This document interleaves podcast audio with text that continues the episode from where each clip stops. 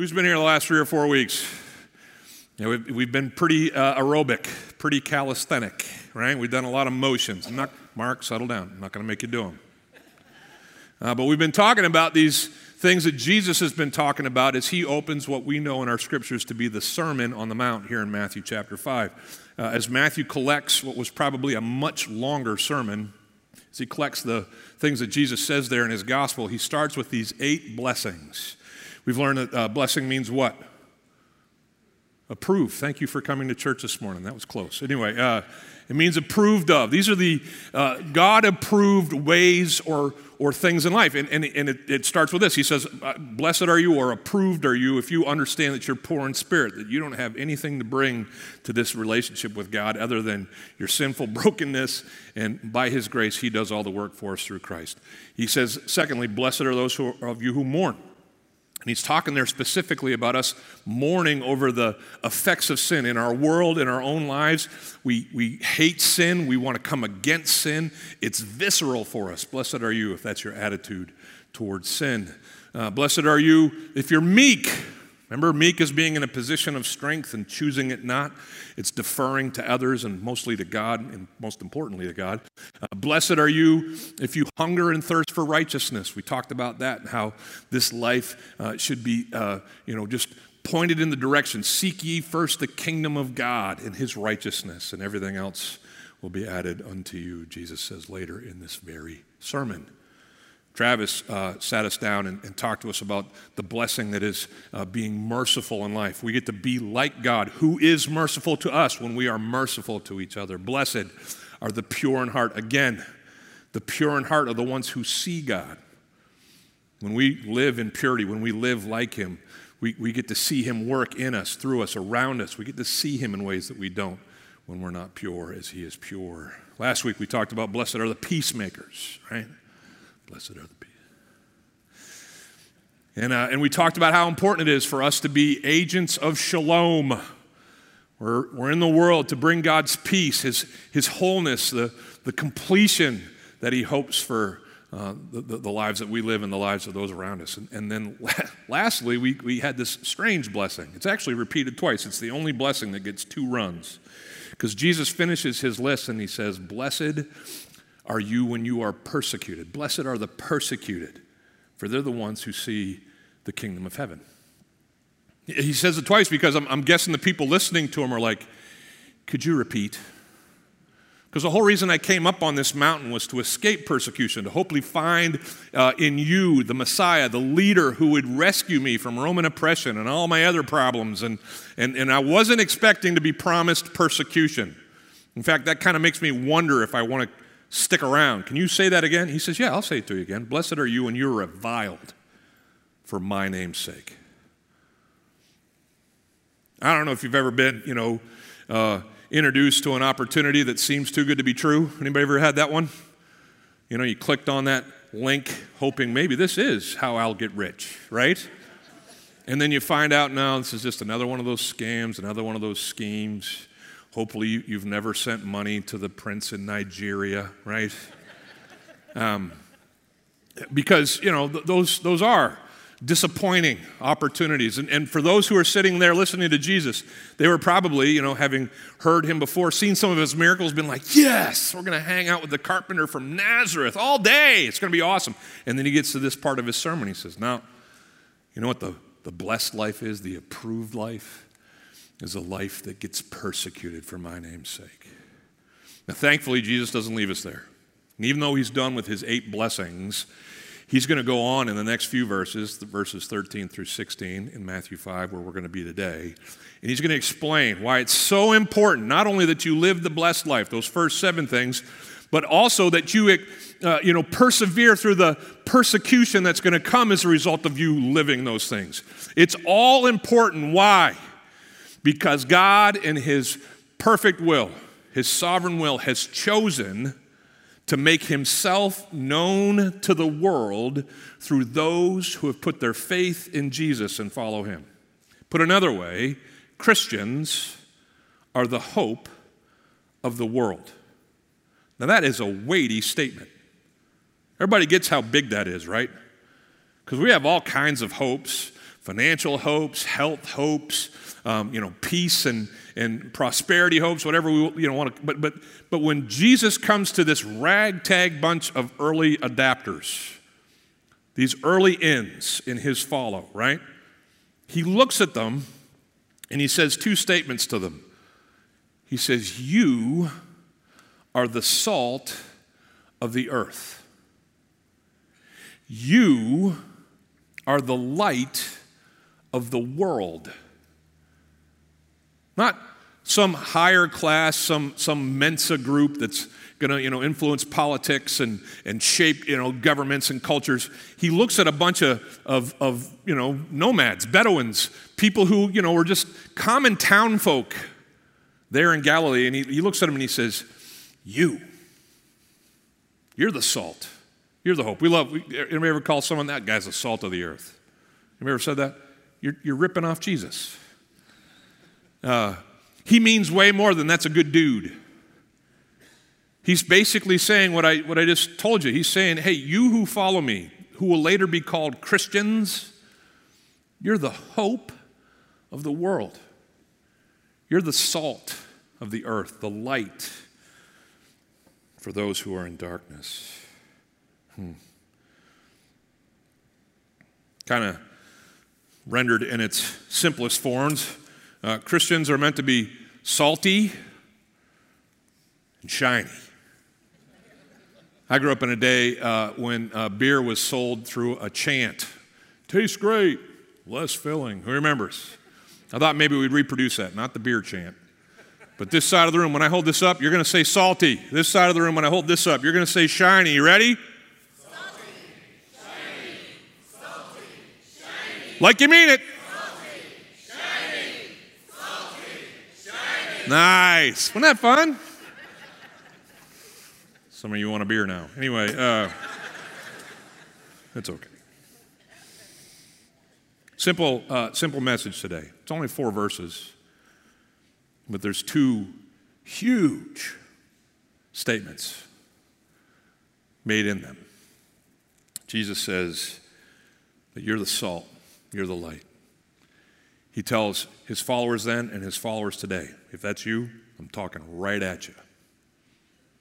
Pass the salt and stay salty. Shine the light and stay lit. Not like the kids are saying these days. but stay on fire for Him. Let's talk about passing the salt first. He says this in verse 13. I've already said it a bunch. but Let me say it one more time. Jesus looks at his, his crowd and he says, You are the salt of the earth. He, he, he actually arranges his sentence here in the Greek, uh, as, as, Matthew you know, remembers it, uh, with very emphatic placement of the word you, which in Greek means that we're saying you and you alone. You're it, Christians.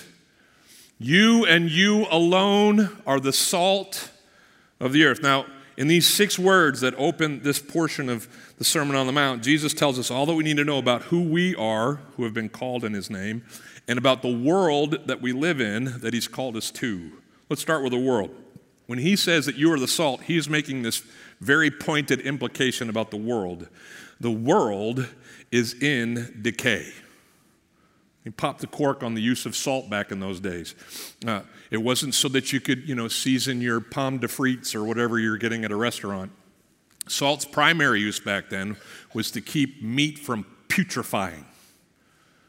Uh, no refrigerators, no freezers, no other chemical additives to, you know, make a Twinkie last for 30 years, right? I got one of those in my office. We're going to find out. Anyway, uh, but back then, if you wanted to preserve something from decaying, you'd rub salt in it. Everything was jerky. If, if you got wounded back then, they didn't have the litany of treatments that we have now, but they had salt, and they knew that even though it stung, this was the best thing to surround your wound with. Jesus is teaching in a world where things like leprosy are common. And what he's saying, even though salt wasn't a treatment for leprosy, is he's saying, listen, the world that you live in is dying and in decay. It is racked by the effects of sin. If you have your Bibles and you want to read that story one more time. It's like two pages in. For two chapters, everything's great. And in chapter three of Genesis, everything dies because sin comes into the world. And sin's effect on everything, us and everything in the world, is decay. It starts rotting things, not just physically, but spiritually. And so Jesus comes to be our salt, and we are prescribed, prescripted into his army to be spreaders of his message, to be the salt that a dying and decaying world needs. Some would argue that our world's just getting better. I can see how you could say that in some cases, right? Like there's been advances. Even we used to talk about the last hundred years. Shoot, it's going so fast now. It's like the last 10 years, right? So many things are going so fast and developing so quickly. Some of the big ones that people like to throw out are like, uh, you know, the developments in our ability to harness power. The big one, you know, some 50 years ago was nuclear power. You know, we'll be able to, you know, light entire cities. But here, here's what I'm, even as we talk about the developments that man has come up with, can we all agree that they all have kind of a dark side to them? I grew up uh, in an era where, as a, as a 10 or 11 year old, I, I, I, watched the news and it was Dan Rather or Walter Cronkite. Anyway, just all the youngers, there used to be three channels. Four if you count PBS, which I didn't count because whatever. Anyway, uh, but you, you know, everybody would gather around their TVs at night instead of scrolling on their phones for their news. You'd actually have to listen to one of the three guys who gave it. And I remember one night listening to the news and someone said Three Mile Island. If you haven't had that in history, there were these nuclear reactors in Pennsylvania that basically melted down. It was a huge problem. Uh, and if you've ever heard of Chernobyl, uh, that was the, the, the greater disaster that Three Mile Island could have been. I don't need to tell anybody that World War II ended because Oppenheimer and his guys figured out a way to take nuclear uh, you know, science and apply it to a bomb. And we dropped two of them in Japan, and some can say, good, we ended the war. Others might say, bad, we started another one. It was called the Cold War. And it still exists today. We got madmen leading countries with nuclear weapons in them. Everybody gets that? So, without belaboring this, all of our advancements have been tainted by our sin. All the lights that we have shined into our world have these dark sides to them. We talk about medicine. We've made huge advances in the diseases that we can treat, but we've also, depending on which website you consult, are able to create new diseases that can send a world inside for a year and a half. We have the internet. People love to talk about that. Can I give you the, the bright side, the, the happy news of the internet? You can get whatever you want in an instant. In an instant. You know what? You want to hear the, the bad side of the internet? You can get whatever you want in an instant. Social media connects people. Social media has done more to contribute to the mental, uh, you know, angst and, and anxiety of our culture than anything else in recent history. Users beware. We've always lived in a world since sin came into the world of disinformation. That's how sin started. Satan told a bunch of lies. But now we live in a world where disinformation, misinformation is at a, at a click at a swipe, at a, I mean, I'm not going to litigate the internet this morning, but can we just agree that all of our advancements, here's what I think about our advancements. Sure, they've made some parts of life easier, but they haven't dulled the decay. In my opinion, they've only served to magnify it. And so I come back again to this statement that Jesus makes Hey, man, you're the salt. Church, Christians, you're the salt. We're not going to figure it out with technology or developments. The world's going to stay broken until Jesus comes back. And until he comes back, the world needs to hear of their need of him through you, the salt of the earth. People talk about my sole purpose in existence, and then they list off something that isn't really their sole purpose. Can I give you your salt purpose?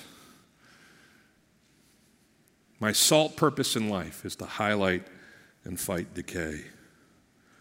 To highlight and to fight decay. Here's what I mean by highlight I mean that you and I live in such a way, living out those seven blessings that we've been studying all month.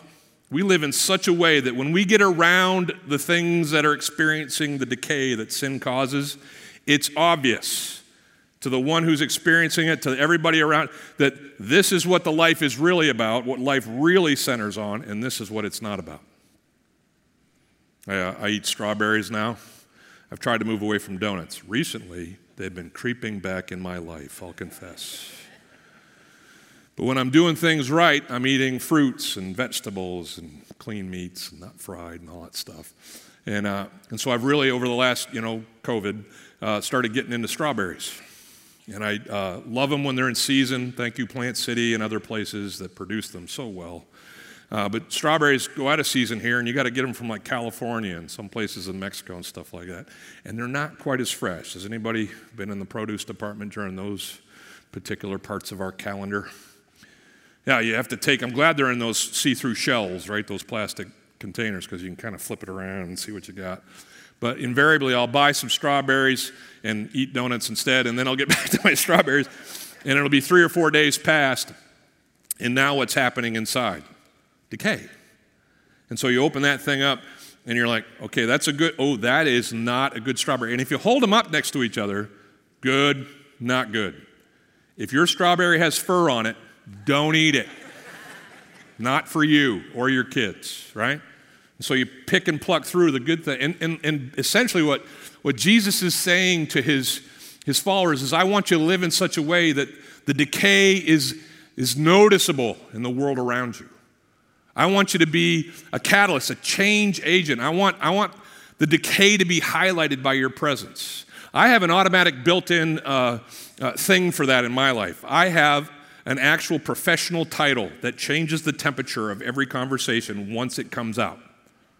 Like when I'm, I'm hanging out with someone from here who is taking me into his world with his friends, um, his friends will greet them like they always greet him F and this, F and you, F and F. And uh, it's amazing how many times people can use that. And, and, uh, and you know, to use, and they just call them names and all these things. Who's your friend? This is my pastor. Deer in the headlights. It is awesome. My favorite story about that, I've told it before, but I, I, go golfing. Sometimes I get hooked up with other guys. And this one time I was the fourth of a, of a, of a three band group. I, got the, I was the fourth guy in. We played nine holes. This one guy, I mean, have you ever seen like someone that, like, man, you're tipping the scale here? Like, he cussed about everything through clubs, told dirty jokes. I mean, it was just, it was like, hey, cowboy, slow down. I mean, it's just the front nine, right?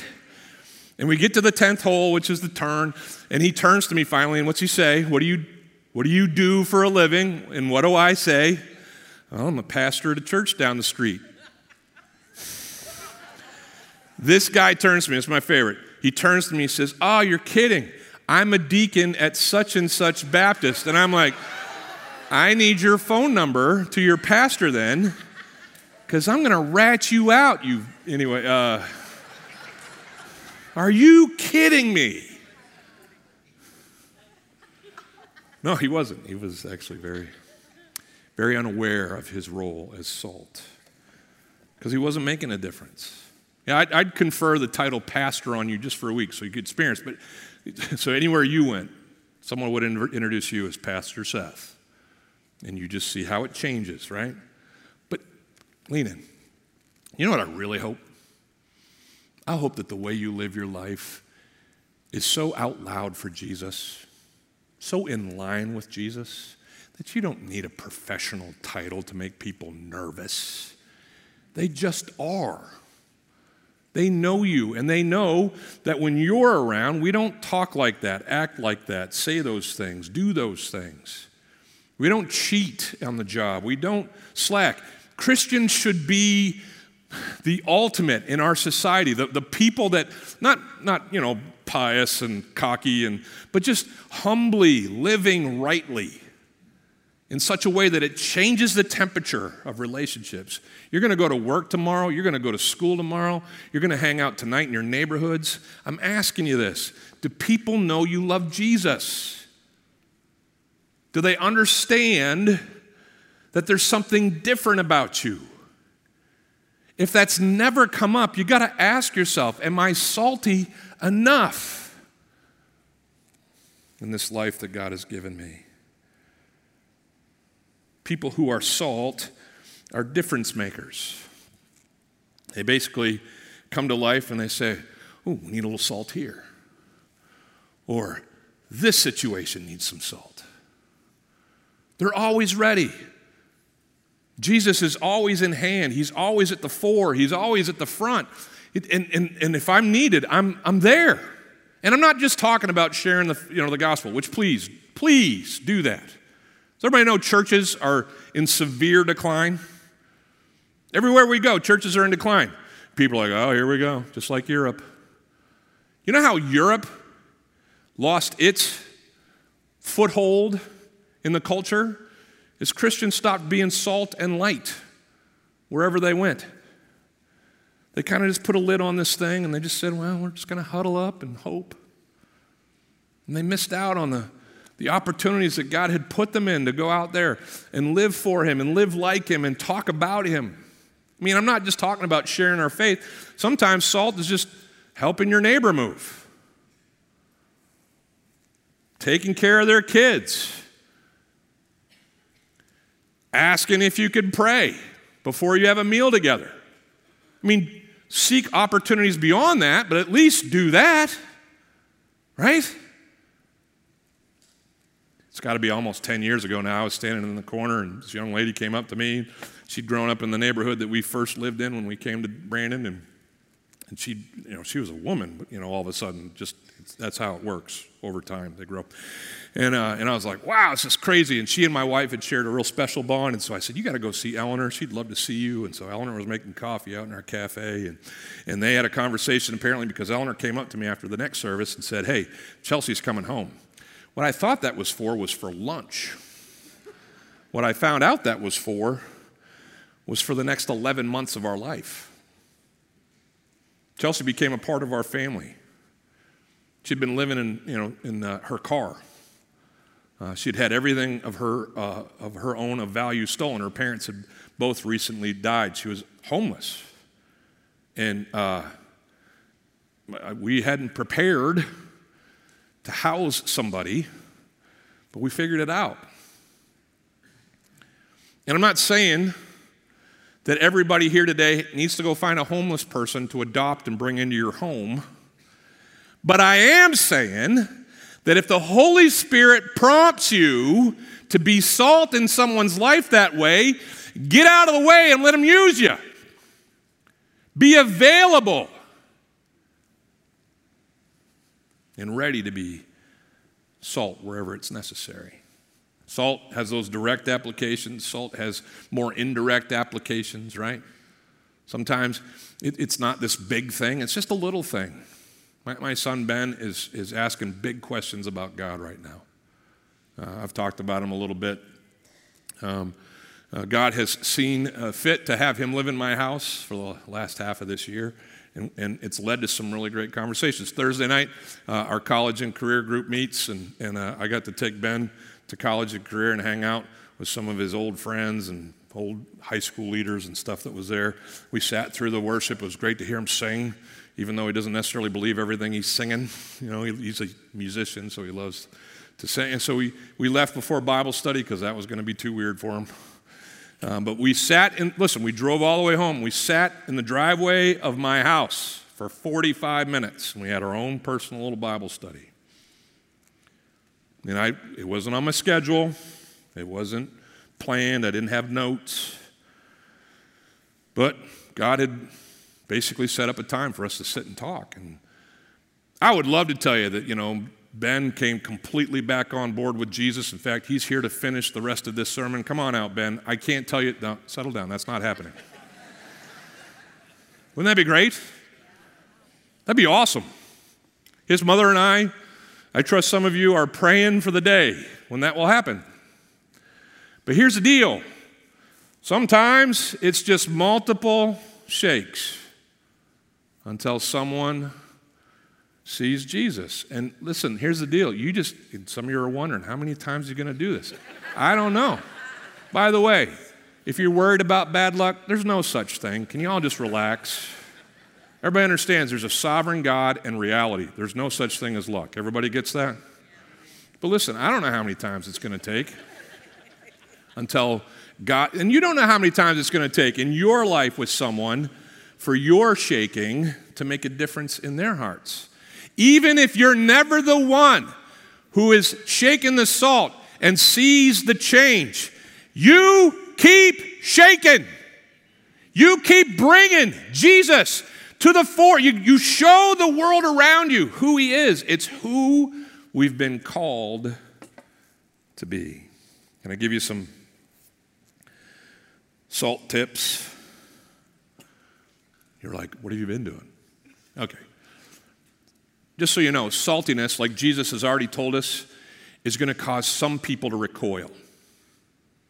Like you ever, you know, seen the, uh, the, the rubbing alcohol come in when you've got a cut and your mom wants to clean it before she's going to wrap it up and all that stuff, and you're like, mm, right?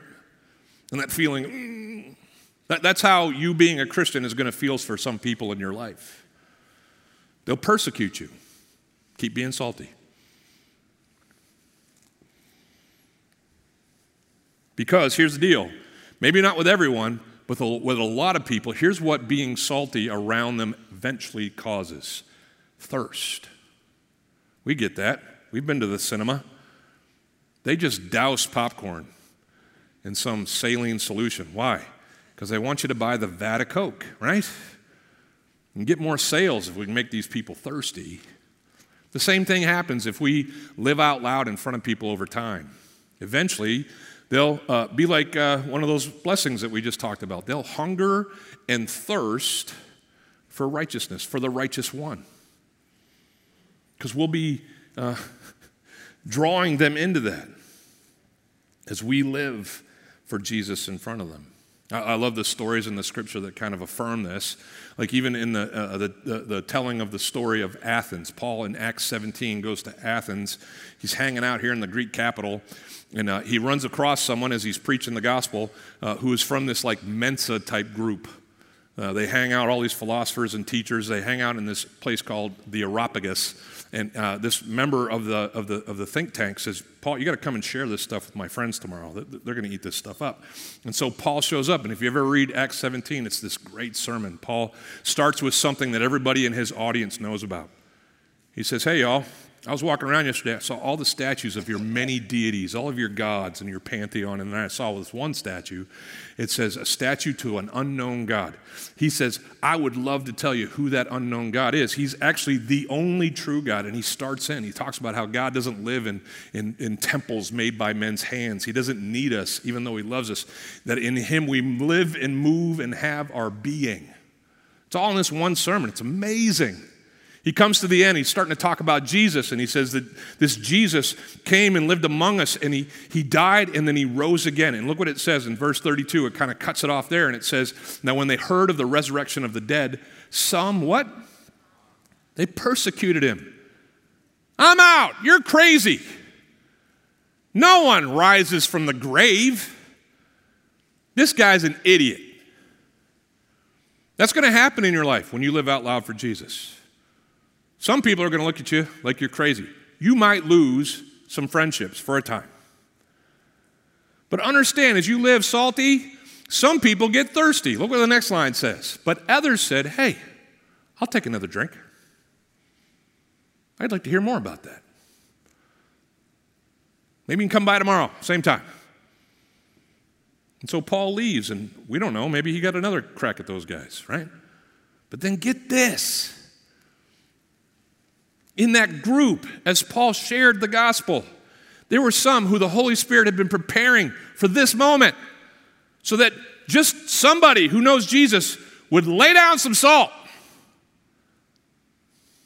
And they would respond. Look what it says. But some men joined Paul and believed like he believed in Jesus, among whom uh, were also this guy Dionysius, who was an Areopagite or Areopagite, however you say that. Uh, he was a member of the Mensa, he was a member of the group. And then the, and a woman named Damaris, who comes up later in the story of Scripture. She became integral in the development of other church. I mean, this is how it happens. Think about your story. Someone laid down the salt in your life if you're a follower of Jesus Christ, and you chose him.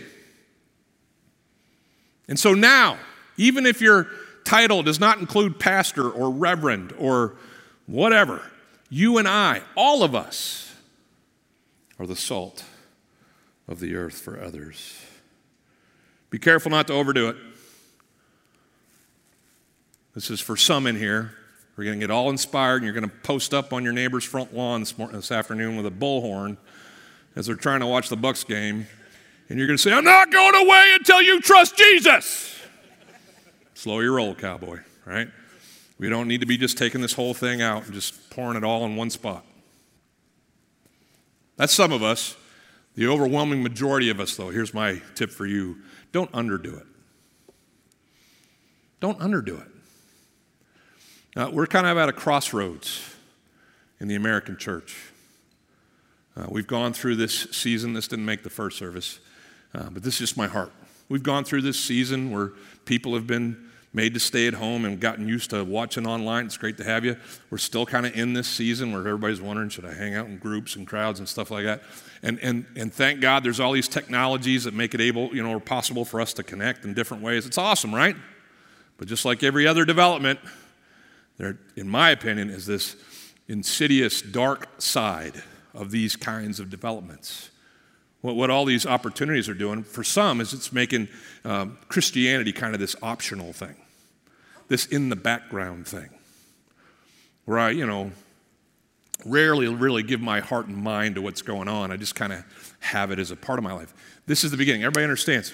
Chuck Colson wrote about this. The guy was in Watergate and others like him.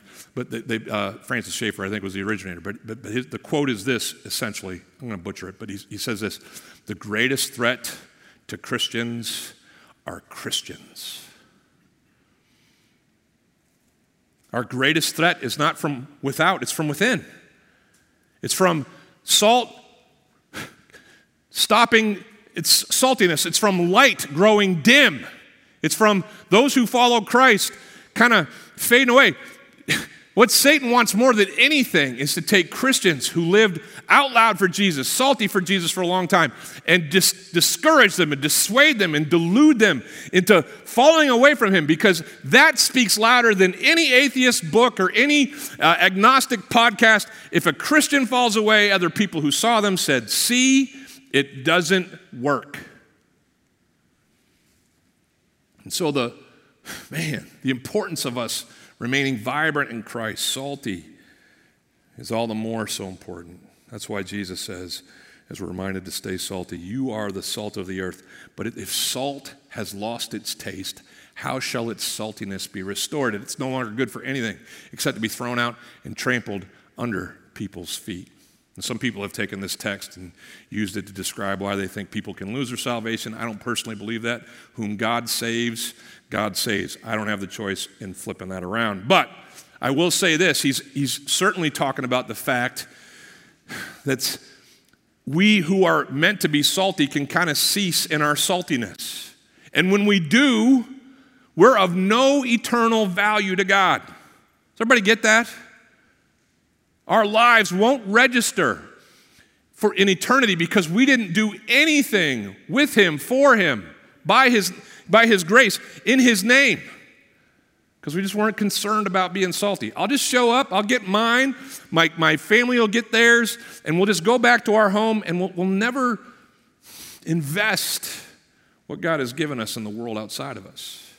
In fact, it'll be even better if we can just kind of find a bunch of other Christians like that, and we'll just form entire enclaves of salty people being salty on each other inside, you know, the, the greater salt box, which is the church, and make no eternal impact on those who desperately need to reverse the curse of their sinful decay.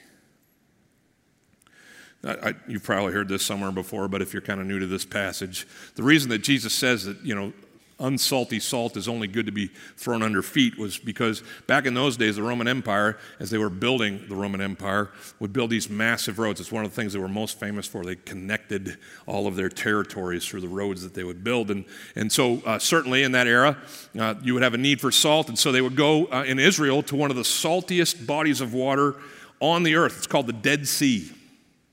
Called dead because there's absolutely nothing in it. The water's too salty for anything to live inside this big puddle. And so they draw water out of the Dead Sea. They would boil it down until it was just salt in some forms, and then salty minerals in other forms. They had figured out a way to actually refine things to the point where they could get the most salt out of the Dead Sea water. And uh, on the floor after that process would be all these rocks and minerals that were still very salty, but mostly devoid of the salt that had been refined. It was that rocky kind of you know, uh, crushed millings type uh, material that went into building the roads around Jerusalem and around, uh, you know, the rest of the Roman Empire. They would use this stuff because it was hard and you could pack it down, but it also had just the, the, the tiniest hint of salt. And that tiny hint of salt would actually act like ancient Roundup. It would kill all the vegetation that would grow up in the road otherwise if it had just been dirt and so here's, like, I don't want to overplay this, but here, if that's true, here, here's, here's one of the implications of that. If you and I refuse to be salty or lose our saltiness, then we're only good to be thrown underfoot and trampled. And, and, and the greater negative is that because we have a little bit of saltiness, but not enough to really make an impact, that little bit of saltiness actually does spiritual damage. People look at unsalty Christians and they're like, there's nothing different in them. I don't have to do anything with Jesus. I'm better than that guy. And they turn their hearts away from him and his message. Huh. Oh, that that might never be said of us. Might we never lose our saltiness? You know how you lose your saltiness, right? Anybody ever put too much salt in something that you were eating? How do you get rid of that saltiness? You just add whatever you're eating to it. Right? Here, here's the deal the, the picture there is this we were brought to a world or sent to a world to be salty. And if, if we're doing that right, then, then man, we're, we're highlighting the truth. We're, we're, we're exposing people to truth. We're drawing them out of their decay and into the truth, right? But if we got too much of them in our saltiness, if we got too much of the world in our mix, then what does that do? It just decreases our saltiness. Just like a bunch of potatoes added to your oversalted potatoes brings things back down. Are you with me? Maybe not. Some of you are like, We're going to get to the light? No, settle down. Don't worry about it. Let me close with this. Jesus is saying, Be the salt, pass the salt, be the light, I'm not going to get to all that, but, but shine brightly in a dark world that's dying and decay. Do those things.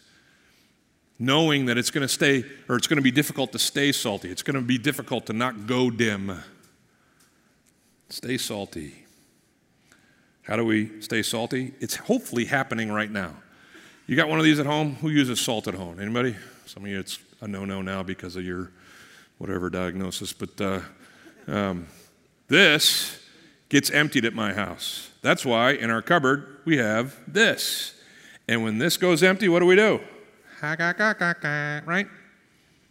And we just keep doing that. Does everybody understand what's happening right now? You're this.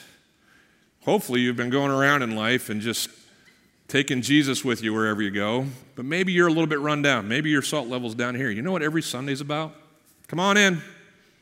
We're going to sing praises to God, and that's going to fill you up. We're going to preach God's word, and that's going to fill you up. Then you go to your life group. Like, I don't want to go to life group. You need to go to life group because if you keep doing this, you're going to run low.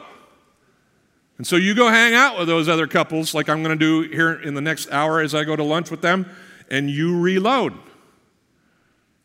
And some of you have never been discipled. You've never gone beyond sitting in a room like this once, twice a month you need to find someone in our, in our body who will sit down with you and maybe for the first time show you what it is to truly be the salt of the earth and to grow in your relationship with Him. Can I just say this real quick? That'll require some of us who aren't disciplers yet to step up and disciple people that we may not even know. But I went to a funeral this past Tuesday of a young guy who's now moved off to Colorado. His mom died. And he came back, and he, man, I wasn't even necessary. This son, on one of the hardest days of his life, just preached the most awesome funeral message ever. He testified of his faith in Jesus Christ. Sitting in the front row was our guy Larry, who had discipled my boy Chad for a year, year and a half, to the point that he had grown in his faith to this level where he could testify about Jesus at his mom's funeral. That's how this works. Other salt bearers pour into those who need to be more salty. And just listen, from, from my perspective as a follower of Jesus Christ who gets to lead in a church and certainly in life groups, and I get to disciple some of my friends, I wouldn't miss that for the world. You know why? Because the whole time that I'm pouring myself out to people, guess who's pouring himself into me? My Savior. I learned things from the guys in my life group, from the dudes that I've discipled that I, I just, I have to hear it right then. And if I wasn't in that situation, I wouldn't. I wouldn't. Hmm. Stay salty. Pass the salt. Shine the light and stay lit. If I had time, I'd read this to you. Matthew 5:14 says this, you are the light of the world, and a city on a hill cannot be hidden. Just real quick, you know what that means? You don't just shine, you shine bright enough to be seen from far away by people who don't even know you. You're like a beacon in the darkness that is our world, right? And then what's the, the next line? We all know it. We were taught it uh, when we were little kids, that song. I mean, this is, the first, this is my first memory of church. Put them up. Everybody got them? This little light of mine, I'm gonna let it shine. Come on. This little light of mine, I'm gonna let it shine, let it shine, let it shine, let it shine. That was supposed to symbolize the lamps of the day, which would be lit at night. That's the light that Jesus is talking about. What's the next verse say? Nor do people lit a lamp, light a lamp and put it under what? A basket. But they put it on a stand, just like a city is on a hill, and it gives light to all in the house. What happens when I take a basket and put it over the light? Can't see it, right? But uh, last service told me I need more time for this illustration because I'm, I'm going to tell you right now, probably that light's still lit. Yeah. But if I leave this thing here, what's eventually going to happen? Who's been to science class? Yeah, all the oxygen's going to go out of there, and that light can't that light can't stay lit. Does everybody get that? Jesus made a profound statement there.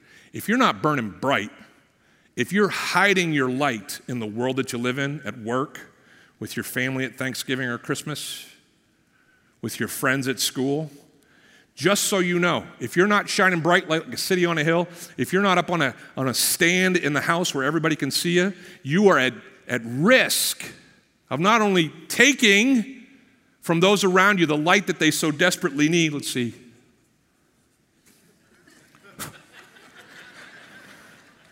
But eventually, the longer you spend covert under the basket, the more likely it is that your light goes out. So it is then that you and I burn bright for Jesus that you and I unapologetically season the world around us because we're the salt of the earth and we're the light of the world. You're wondering, why is he holding these up? Because I know it's COVID. You may not want these, but I got you guys each a salt packet and a Christmas tree bulb. And my hope is, is that you'll take both of these and you'll put them in your pocket if that's where you, you know, you know, put your keys or where your hand, you know, frequents as far as finding stuff. And that during the week, as you're remembering what we talked about today, that you'd feel the, the sharp points of this little bulb. I didn't know those were going to come this way, but, uh, but, but that would just remind you I am the salt of the earth, I am the light of the world. Some of need to put this next to your Keurig as you get your coffee every morning, to be reminded. Some of you need to put it on your dresser, put it on you know, your, your sink in your bathroom. I don't care. Put it wherever you're going to see this so that you can remember what Jesus told this ragtag bunch of early followers. He said, Hey, man, here's the blessed life. Seven things. Here's what that's going to produce persecution. But here's why it's worth it because you're my plan to save the world. You are the only hope for humanity. You need to be the salt. You need to be my light so that others may know me too. Can I pray for us? Stand with me as we close. God in heaven, we recognize that in this life um, we have um, been made by you and for you, and that by your grace, many of us are sitting here right now, and we have by faith received you uh, through Christ and his work on the cross. Um, there's some who haven't done that yet, and my simple prayer for them is that they would, man, they, would become salt and light today with us, and that they'd put their faith in you and get their questions answered. Maybe someone here is going to be their salt and their light in that regard, and, and they're going to find you today. If they want to come up and talk to us in the corner, I'd love for that, God. So if that's you, I'm, I'm praying about you, I'm praying for you. Find and follow Jesus. But there's so many of us here, God, who have already done that. And here is the inertia of life it's for us to lose our saltiness and make other things matter more. It's for us to grow dim in our, in our desire for you, our vibrance for you. And, and, and man, that's just, that's what life does to us, God. So f- forgive us for when that's happened. And then, Lord, I am begging you, please, for your church called Bay Life, make us salty as we can be and as bright as we can be. Help us to, um, to, to shine for you in the worlds that we're about to re enter. And by your names, or for your name's sake, we will live. And for your glory, we pray that we see others know you and follow you. That's my prayer this morning. And I pray it in Jesus' name. Amen. Amen. Love you guys. God bless you as you go.